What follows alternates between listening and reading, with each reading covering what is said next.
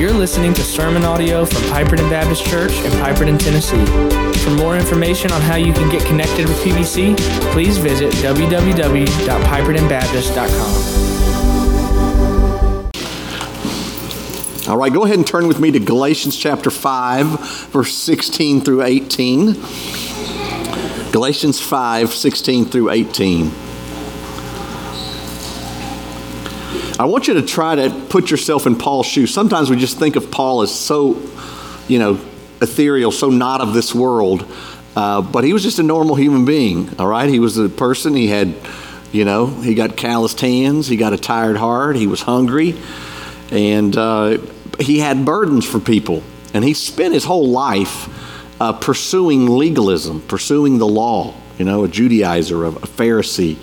And for the last three weeks, we've, we've mentioned two threats that he was combating against. These threats were the Galatians turning back to self reliance, to the law, right, legalism, and threat two, uh, running forward beyond grace. All right, we, we looked at four words last week antinomianism, that big word, which is a belief system that, unlike the legalistic Judaizers, they believed in no law. Antinomian means no law, against the law. And then we looked at the word opportunity. Uh, uh, don't give the don't let grace be an opportunity for you to sin. Opportunity is the word base station. It's like it, there are things in our lives that can become the gateway for all of our other sins to launch through, right? And we're like, well, that's my excuse for doing this. And he says, don't do it. And then number three, flesh. The flesh as a battleground. Legalism leads to spiritual competition, which is going to destroy the church if it doesn't get put in check. And then finally, that fourth big word, love your neighbor as yourself. That was a big one. That was a mouthful, which is the basic fulfillment of all the law. So I think Paul knew legalism so well and the other side of it that he was he knew that it was going to destroy these Galatian churches that had been planted in these four different uh, areas. And so he writes this letter and he wants to give them a remedy, a solution to all this, and that solution is in Galatians 5, 16 through 18. Why don't we stand back up, get some calisthenics this morning in honor of God's word. Galatians 5, 16 through 18. These are the words of God. But I say, walk by the Spirit, and you will not gratify the desires of the flesh. For the desires of the flesh are against the Spirit, and the desires of the Spirit are against the flesh. For they are these are opposed to each other to keep you from doing the things you want to do. But if you are led by the Spirit, you're not under the law. Now, Kent Edwards was supposed to pray today, but we need to pray for him because he had to go to the ER this morning, had some little breathing issues. I think he's going to be okay. I checked on him. But I'm going to ask my wife, Vicki, to come, and uh, she didn't know this. She's, right? pray. Okay, let's pray. Lord, I thank you so much. Um, just to be here today, Lord. I do pray for Kent, Lord, that you would just um, be with him as he's at the ER right now, God. Um, I pray that you would bless this service, Lord. I pray that you would bless the teaching of your word. I pray for Went, Lord, that you would just um, just guide his heart as he shares what you've laid on his heart, Lord. I pray that our hearts and our ears would receive it, God. And that you would just um, bless our time here today, Lord. I thank you for this church, Lord, and these people and the faithfulness, Lord, to you um, to be here each week, God. And I thank you for their encouragement to us as a family, Lord, as when um, through your guidance tries to lead this church uh, according to your will and your ways, God. And God, I just thank you. Um, we love you, Lord, and pray that you would just um, that your name would be honored uh, through the teaching of your word. In Jesus' name, amen. Amen. Thank you, babe. Y'all can be seated. So Paul begins uh, this passage with these words, "But I say," you know, doesn't, which it doesn't mean it's not scriptural. He's just saying, "I'm trying to tell you something." Verse 16, which is setting the stage for the whole next section, which is going to run up to chapter 6, verse 10, but we'll cover those later, right? So he's going to explain in short summary a principle that applies to all these Galatian problems. And what is that principle? What's that remedy? Well, it's four words in English, but it's actually just two words in the Greek. But the four words are walk by the Spirit. Walk by the Spirit. But in the Greek, it, it literally says, it's literally two words Spirit walk. Spirit comes first. it said, which it, the way it's translated is by the Spirit, walk, right?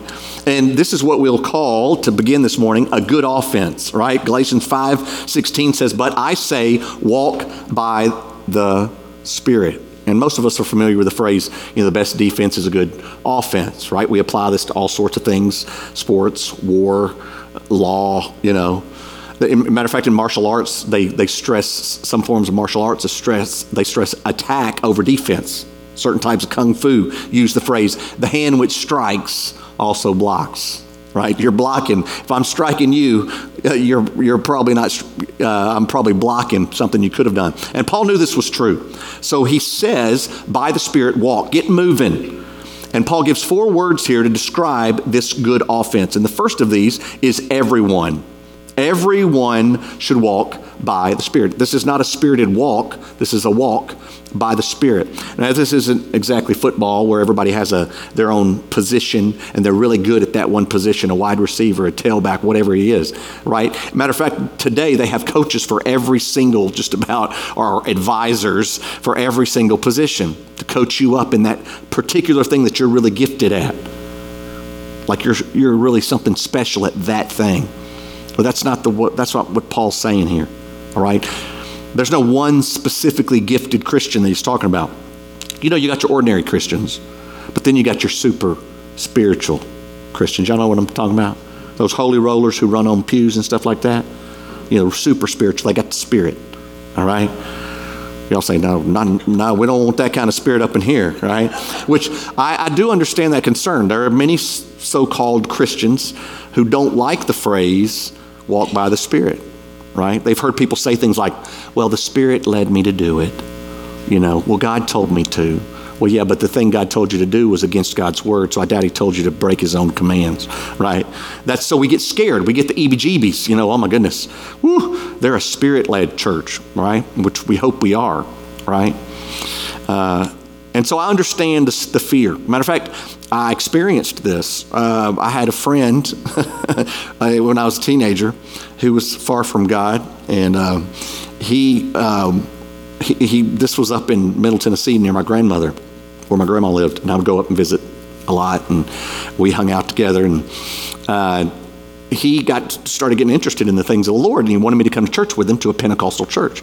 And this is not a criticism of all Pentecostal churches. I'm sure there are Pentecostal churches where they preach the truth and and have good doctrine, just as much as there are Baptist churches who don't. Right. So I'm not. This isn't a rail against all Pentecostal, but this particular church is the one I'm going to tell you about. So. Um, uh, so I go up, I thought, heck, you know, he's going to any church, so let's praise God for that. I'm going. So I go, and it's kind of a normal service. You know, the worship was longer than the preaching. Uh, some of y'all might, Hunter, you might prefer that, but you know, uh, and it was good, good worship. You know, uh, kind of worship light. You know, and and it was kind of Bible light. The Bible they taught the Bible, but it was kind of, you know, uh, you know, Bible light, and uh, nothing unbiblical though. And, uh, and then it came time for the invitation, the, the time of response. And I was growing in the Lord, and so I was accustomed to as a kid, when during the invitation at churches, I would go up and pray at the altar a lot as a teenager. It wasn't uncommon, and so we, you know, we would come up to the front and kneel down facing the stage and just pray. And so that's what I was doing. Matter of fact, I was on this side of the stage praying. I remember it very vividly, and uh, and then and I was really doing business with the Lord. I was praying talking to Him about some things I wanted to improve in my life, blah blah blah. And then I started hearing people praying around me really loud. You know what I'm saying? They're praying in the spirit. All right, and they're all around me like this, you know, and I, and I could feel them closing in on me, you know, like they were about, you know, I could seriously, I mean, they were getting closer, and so I, I didn't know what to do, so I stood up, and I'm still facing this way. I kind of feel awkward, you know what I mean? And, uh, and I'm like, oh, okay, Lord, what do I do? So I just, I mean, I just turned around and did a little Red Rover action, Red Rover, Red Rover, and I busted through the little crowd you know, back to my seat because they were praying for my salvation, which kind of made me mad because I was saved. And, uh, you know, you're like, you, you, it, seemed real judgmental and real loud. You know, they really wanted to be hurt, me to hear them praying for me. Maybe they thought the devil or God was deaf. I don't know. Anyway, so they had to be louder. So I got back to my seat. And that's when it really started getting crazy. People started jumping up running on pews, jumping over pews, hollering. I thought, what, what has happened? You know, what's going on here? All right, is this a UT football game? I mean, you know, this is getting, it's getting out of hand. And, um, and so all that to say that uh, I didn't agree with their methods, right? And so I do understand our fears of walking by the Spirit. Whatever it is, it's probably not running on pews, all right? But here's the thing I don't agree with that, but I also don't agree with Christians who are scared or cringe at the idea of walking by the Spirit, of this intimate, really close relationship with God. I mean, some of us struggle to have close relationships with each other, much less with God, you know, and that's what Paul's trying to get at. By the way, that's the real reason I switched from pews to chairs. Chairs are harder to run on, you know, they fall over easier, and I just wanted to just nip that in the bud. I'm just kidding. Y'all can relax, I'm just kidding. So, Paul's not talking to people who are super saints that are like spiritually superior to others. You know, we got the spirit, you don't, right? Paul's not even addressing elders or deacons in particular or leaders. He's addressing everyone who is born again. Church, the word walk isn't a suggestion, it's a command in the imperative tense. Kids and students are commanded to walk in the Spirit. Parents need to walk in the Spirit. Married people, single people, pastors, teachers, praise bands, American, Asian, African, European. Every believer in every Bible based church in the world is commanded to walk by the Spirit. We are called as Christians to walk by the Spirit, every one of us. Second step for a good offense is every day. Right? Sunday faith doesn't cut it in the kingdom of God or CEO Christians, you know, Christmas, Easter only. Right? And so we know by you being here today, I'm not talking to you. All right? Galatians 5:16 says, "But I say, walk by the Spirit." To walk by the Spirit shows us the need to yield to the Spirit every day of our lives at home, uh, on a plane, at work, at school, uh, ball game, vacation. We should always, we don't take a vacation from our faith, even though we take a vacation, right? We should walk in the Spirit every day. To, to, the word walk is a present tense imperative. It shows a present activity that's actually happening right now. It's not something you should you're going to do when you get home today, or you're only going to walk by the Spirit when something bad comes up or something good comes up. That's it's not that that's not the moment. It's not a moment thing. It's a it's a eternal thing. It's a daily thing. Galatians 3, verse 2 says, Did Paul says, Did you receive the Spirit by works of the law or by hearing with faith? Verse 3, having begun by the Spirit, are you now being perfected by the flesh? It was clear to Paul that the Galatians had received the Spirit. So Paul's just saying, keep walking in him. Don't stop, right? If you'll just keep walking in the Spirit, you won't get slowed down by the flesh driven false teaching of the Judaizers. Just keep walking word walk is a common Pauline designation for daily conduct or lifestyle. Your lifestyle should be walking in the Spirit. One scholar said the word for walk, uh, peripateite, uh, in its wider usage in Greek means to walk around after someone or to walk in a particular direction. In the days of Aristotle, his students were known as peripatetics, meaning uh, they had a habit of following their teacher around, literally right? For the Christian to walk by the Spirit, to be led by the Spirit, means to follow our teacher around. Y'all know you got kids, like, you know, my kid, they're glued to their mama, right? They're just locked on to them. That's the way we need to be with the Spirit. It's normal. It's normal. We must listen to the Spirit's word, discern His will, follow His guidance. This is not a deeper life or a higher life. This is the normal Christian life normal. It's not hyper Christian, it's not super Christian, it's just normal to walk by the Spirit. The Spirit is for every day. It's in the Old Testament and the New Testament. It didn't show up with Jesus, it was there in the Old Testament. Nehemiah 9, verse 20 says, You gave your good spirit to instruct them and did not withhold your manna from their mouth and gave them water for their thirst. In the New Testament, John 14, 26, but the Helper, the Holy Spirit, whom the Father will send in my name. He will teach you all things and bring to your remembrance all that I've said to you. Everyone should walk every day by the Spirit. Third step for good offense is the end. Galatians 5:16 says, "Walk by the Spirit." It doesn't say wander by the Spirit. The Christian walk has a destination, it has an end game, it has an end goal, a direction toward which we are moving. In this series, I've read this passage a lot of times, Philippians 3, verse 12, a famous passage. Uh, it says, Not that I have, Paul says, not that I've already obtained this or am already perfect. Verse 13, straining forward to what lies ahead, I press on toward the goal for the prize of the upward call of God in Christ Jesus. Let those of us who are mature think this way. And if you remember a few weeks ago, or uh, I, have said recently, that this word mature means like people who are mature should think of themselves as sinners. Like even though they're mature Christians, they've grown in the Lord, they've cut out a lot of these vices that weigh them down, and they're growing in Christ, they still need to re- recognize that they're sinners in need of a Savior. But mature Christians are also those who have an end goal, they have a direction that they're heading. Now, I just want to pause here and ask you, as a family and as a Christian, what are your goals? If we if I were to ask people outside the realm of this church what your goals are, I promise you the majority of them would be financial.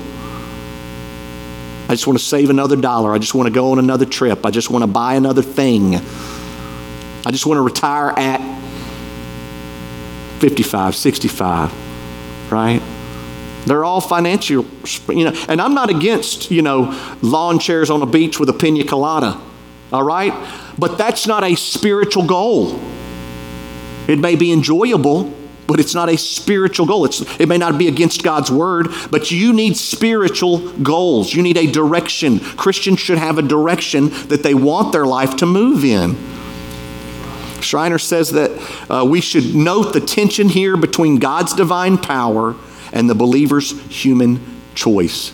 Christians must decide to walk by the Spirit continually.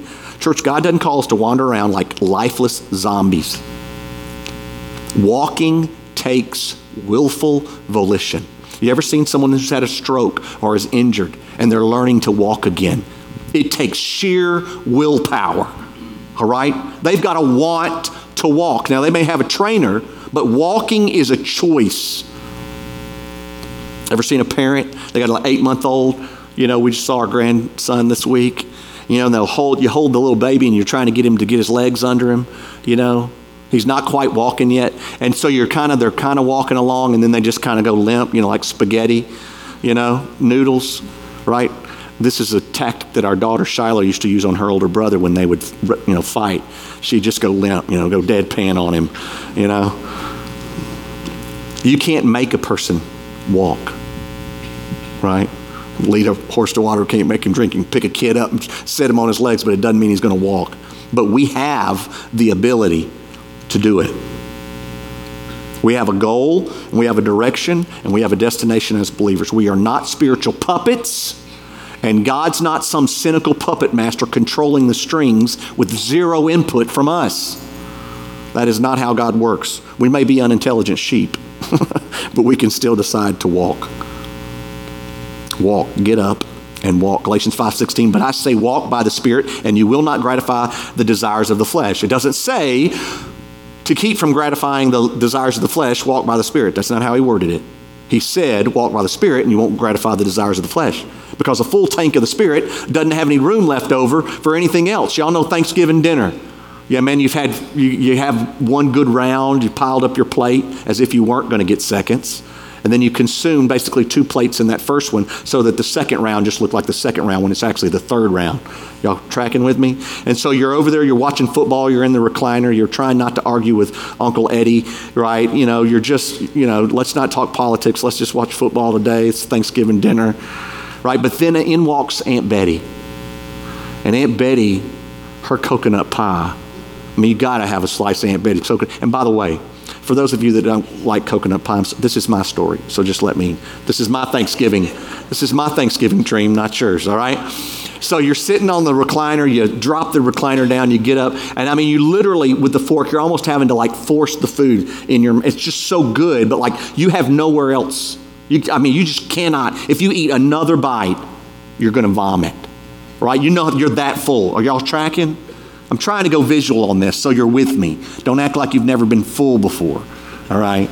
That's how the Holy Spirit should be. We're so full of the Spirit, I mean, you can't get another morsel. I mean, the flesh can't fit, right? It's, there's nowhere to go for it to go. To walk by the Spirit is to leave no room for the flesh. The hotel's full, no more rooms. Take a hike, flesh, right? There's no room for you. The fourth step for a good offense is empowerment. Where do born again believers go for the resources for to empower their offense, right? Is, it their own grit and grind? Is it their, their uh, winsome personality? Is it the number of degrees on their wall? Is it another podcast or self help book?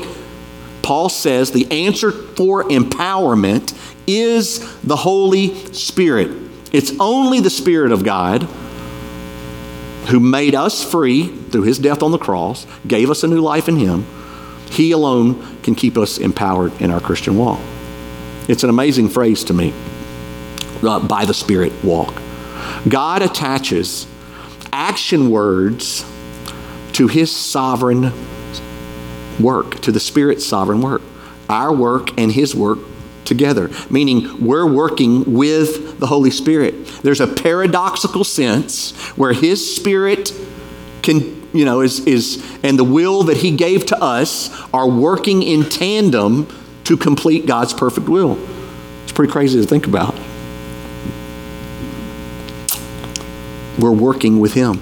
Earlier, I quoted Schreiner saying Christians must decide to walk by the Spirit continually, but he goes on to say, and at the same time, the Spirit is at work to create new appetites and give new power to resist the flesh and to please God. God provides the power and a new appetite, and we can resist the flesh and please God. Church, this word, walk by the Spirit, it is a command, it's an imperative, it's not optional. But did you know the next phrase in, in verse 16, Galatians 5 16, and you will not gratify the desires of the flesh? That's a promise. You got a command and you got a promise. Every Christian is commanded by God to walk by the Spirit every day in the direction God is sending us. God's end goal, not ours. But we're empowered by the Spirit. You could sum all of this up all of our spiritual offense, you could sum up in one word surrender, which sounds crazy, kind of sounds dumb to give up, to get, go up, right? To sit down, to move forward. But that's exactly what it is. Y'all familiar with the Battle of Jericho in, in uh, Joshua chapter 6? Y'all know that battle. He walked, walked around the walls of Jericho. Kind of crazy. I mean, like in terms of wartime tactics, that's, the, that's the, one of the most wacky wars in the entire Bible. The instructions for defeating this great walled city. All right? I mean, march around it. Hey, listen, it didn't just get wacky and crazy at, when they began to march around it, it was crazy before that. If you go back and by the way, scholars say that, uh, and I did research on it in college actually, uh, that Jericho was discovered, I think, in the 90s uh, archaeologically. And they, caught, they believe it's at the location of Tel Es Sultan. All these, the bricks, walls that created, that fell down, and the way that the walls fell down created a rampart for the people to run up. It said they went straight way up into the city. You know, in the scriptures it says that. So just a little tidbit, little historical tidbit for you. But y'all remember the victory. Well, just before that victory, God told Joshua to tell all the men, circumcise yourselves. All the men need to be circumcised. I'm not talking about a two year old boy who's going to get put under at the doctor's office. I'm not talking about a six month old, two month old. We're talking about grown men, all the ones that had wandered around the wilderness that needed to have the sign of the covenant back in the Old Testament. They needed to be circumcised. Crazy, crazy. Hey guys, how about this? Here's a good idea. We've got a big football match tomorrow. Let's all go have surgery today, and then we're going to suit up tomorrow. Y'all ready? All right, let's go get cut on, right? And then we're going to go into battle. Sounds like a brilliant plan. Or not, right? But Joshua and the people surrendered to the Spirit's command, and what happened? Joshua fought the battle of Jericho, Jericho, Jericho, Joshua fought the battle at Jericho and the walls came crumbling down. Sorry if y'all didn't grow up in, in church, but that's we used to sing that as kids if you were wondering. I didn't just make that up. All right? How did he fight? He fought with a good offense. He, and that offense was surrender. Church, listen, when we we can be empowered the most when we're surrendered the most to the Spirit, or we can gratify our flesh. Those are the two options, right? If we're submitting to the Spirit, we cannot gratify the flesh. You cannot pray and look at pornography at the same time. You cannot give generously and still greedily hoard things at the same time. We cannot encourage each other and gripe and complain and moan at the same time. They, they don't go together. A good offense is more than a no to the flesh, it's a yes to the Spirit's empowerment in our lives. And that's just verse 16. All right. We need to move on to verse 17. All right. I know this may sound backwards to give the remedy before the reason, but verse 17 is the reason for the remedy, right? A bad opposition. There's a good offense, but a bad opposition. The reason for good offense is that we have a bad opposition. Galatians 5 17 says, For the desires of the flesh are against the Spirit, and the desires of the Spirit are against the flesh, for these are opposed to each other to keep you from doing the things you want to do. Why give the remedy before the reason? Didn't they know that there was opposition already in the Christian walk? Yes. But maybe they didn't know just how bad it was. And Paul needs to remind them. Which is my first point here is that is the gravity of the opposition. How many times have we seen people celebrate prematurely? Y'all have all seen the little, all the sports lovers in here have seen the guys, the football players who break away for a 90 yard run and they flip the ball arrogantly just before they run into the end zone and, the, and, it doesn't count, right? Or it fumbles out the back and it's a safety. You know, what was supposed to be points was, is actually to their disadvantage.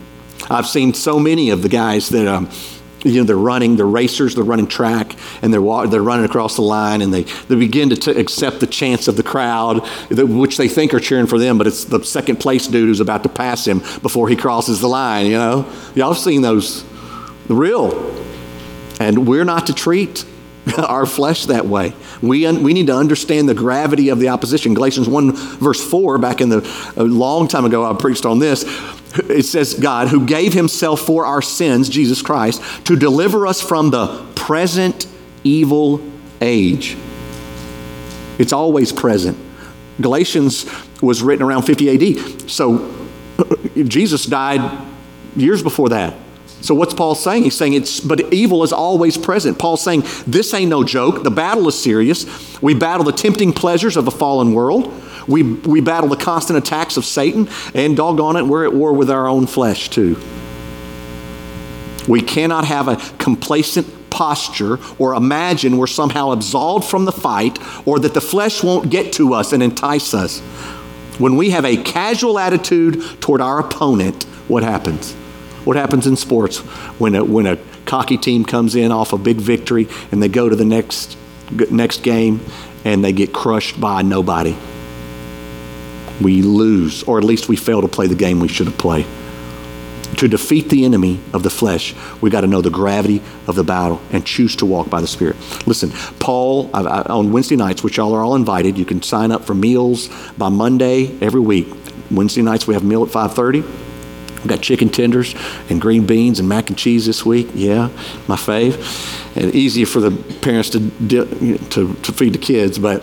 Uh, but at 5.30 we eat and at 6.30 we have prayer time and then there's ministries for different ages throughout the church but i said to them just recently i was showing them a chart of how paul was saved when he was uh, around 35 ad and then he wrote, he wrote um, galatians around 50 ad and then he wrote romans around 57 ad these are estimates of course right so by the time he wrote romans he had been saved for at least 20 plus years 22 years right and yet, here's what he said 22 years after salvation. By the way, when he got saved, he was already knew more scripture than probably any of us in terms of the Old Testament.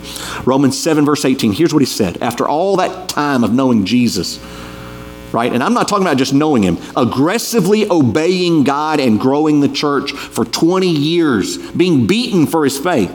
After all of that, he said in Romans 7 18, For I know that nothing good dwells in me that is in my flesh. For I have the desire to do what is right, but I don't have the ability to carry it out. Verse 21 So I find it to be a law that when I want to do good, evil lies close at hand. Verse 24 Wretched man that I am, who will deliver me from this body of death? Thanks be to God through Jesus Christ our Lord. We cannot hide from evil. Timothy George quotes uh, Church Father Jerome, who uh, described how removing ourselves from sinful culture can't remove temptation from our hearts. Listen to this. This is Jerome who lived in ancient, back in ancient Rome. Uh, he said, Oh, how often, in one of his journals, I guess, how often I imagined that I was in the midst of the pleasures of Rome when I was stationed in the desert, in that solitary wasteland which is so burned up by the heat of the sun that it provides a dreadful habitation for the monks, right?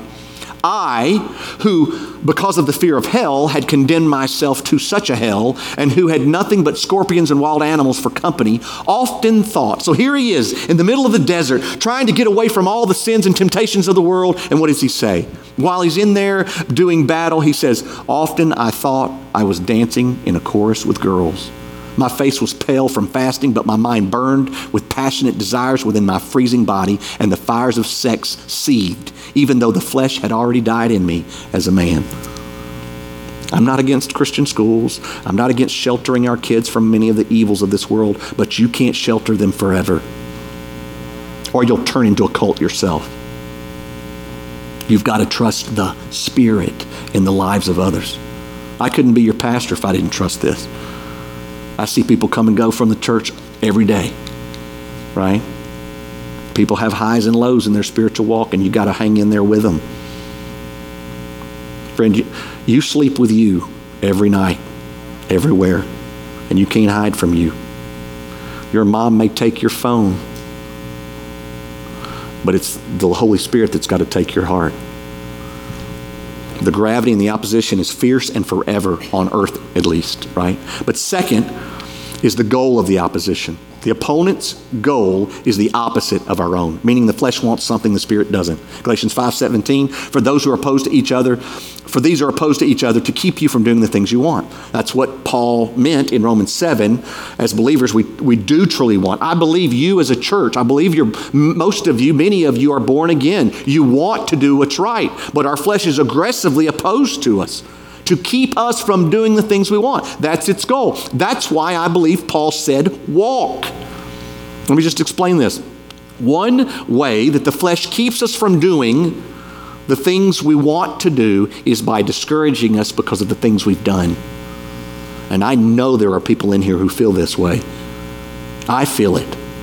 You look back at your past and you can't move forward in your faith because you're too busy wallowing in the old dirt. You're a sinner and you're always going to be one. So repent and move, walk. I just love that he said, walk, get up, move. That's what he's asking us to do. Martin Luther, the, the reformer, who loved the book of Galatians, doubted his own faith many times. It's crazy to think about such a great man of faith doubting his own salvation because he looked back at all his sins.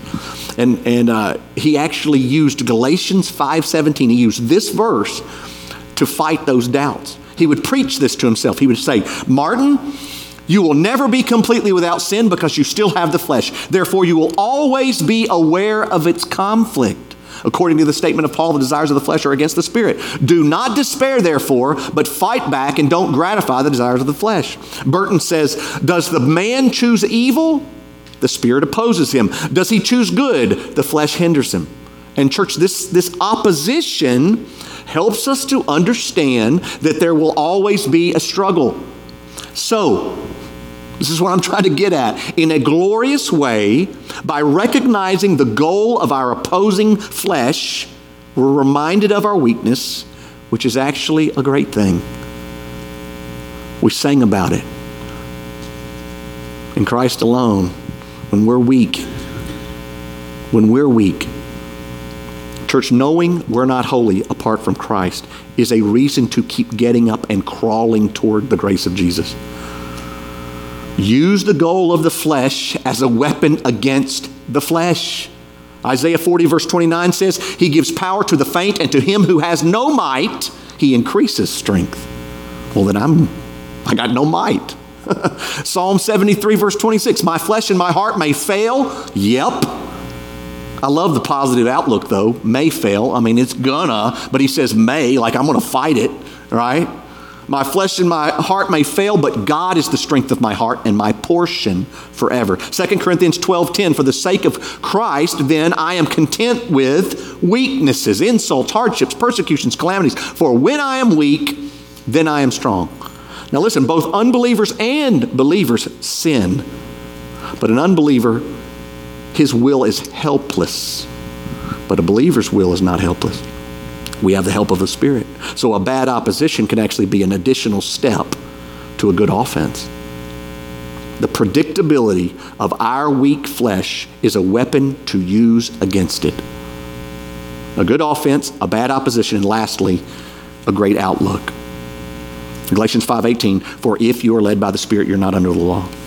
The gravity of the opposition reminds us of our weaknesses, which is a good thing, but that's not our greatest hope. Our weakness is definitely not our greatest hope. It is a hope because when we're weak, we're strong, but it's not the biggest one. The real hope is that we're not left without a guide.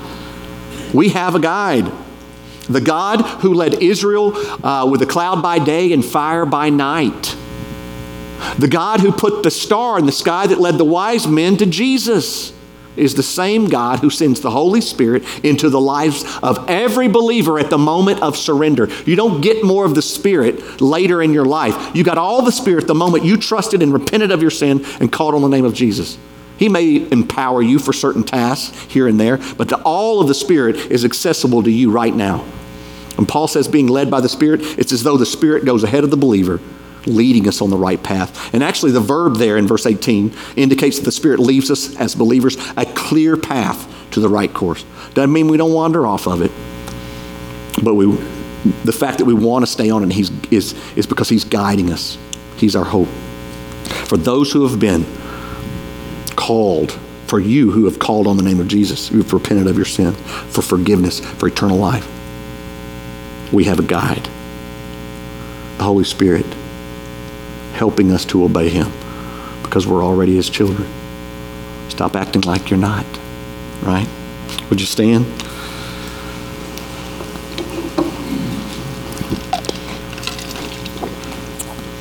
Father God, we, we are just uh, such a pitiful bunch. uh, we just love to sin and then hate ourselves for it. And so, God, we pray that by the Spirit we would get up and walk. I don't know where people are in their spiritual walk today, and I'm talking to Christians right now. Lord, I, but I do pray that wherever we're at, we would start walking. I don't know what step one is. I don't know where the first footprint's going to be in the sand, but we got to make it. We got to stop sitting around doing nothing and do something. Act. We have choice. We have a will, and we can use it by the Spirit. The Spirit empowers us. So, God, we collectively as a church want to just say, we surrender. I give up. I give up. I, I cannot be good apart from the Spirit. I want to gossip. I want to say things I shouldn't. I want to act in ways I shouldn't. I want to have, I let thoughts rest too long in this sinful mind of mine. I, I, I'm greedy, selfish and I need the Spirit And so, God, I pray this week, today, right now, we would begin walking and take action in our lives to overcome the flesh. We won't fulfill if we've got no room, Lord. If there's no room because we're so busy fulfilling your will, so busy pursuing the Spirit, so busy walking and listening that we've got no room to hear anything else. Lord, and it then we'll overcome. We won't even have to think about the desires of the flesh because we'll be pursuing the Spirit. I pray, Lord, you'd help us to do that today. If there are people here who don't have a clue what I'm talking about because they have not trusted in Christ and received the Holy Spirit, I pray they'd call on your name today. All they have to do is surrender everything. And so, Father, I pray that if there are hearts in here that want to surrender, they just say that to you. Just say, God, I surrender. I give up. Tired of fighting with my flesh, tired of fighting with everybody, tired of fighting with you, God. I give up. I'm yours. Forgive me and save me. I don't know where I'm going to start this journey, but I'm going to start it by surrendering to you. And for others who may be believers already, you just need to make a decision to move forward in your faith or to move forward and become part of this church and begin to serve through this local body, pray you would make that decision today. We ask these things in Jesus' name. Amen. This has been sermon audio from Piperton Baptist Church in Piperton, Tennessee. For more information on how you can get connected with PBC, please visit www.pipertonbaptist.com.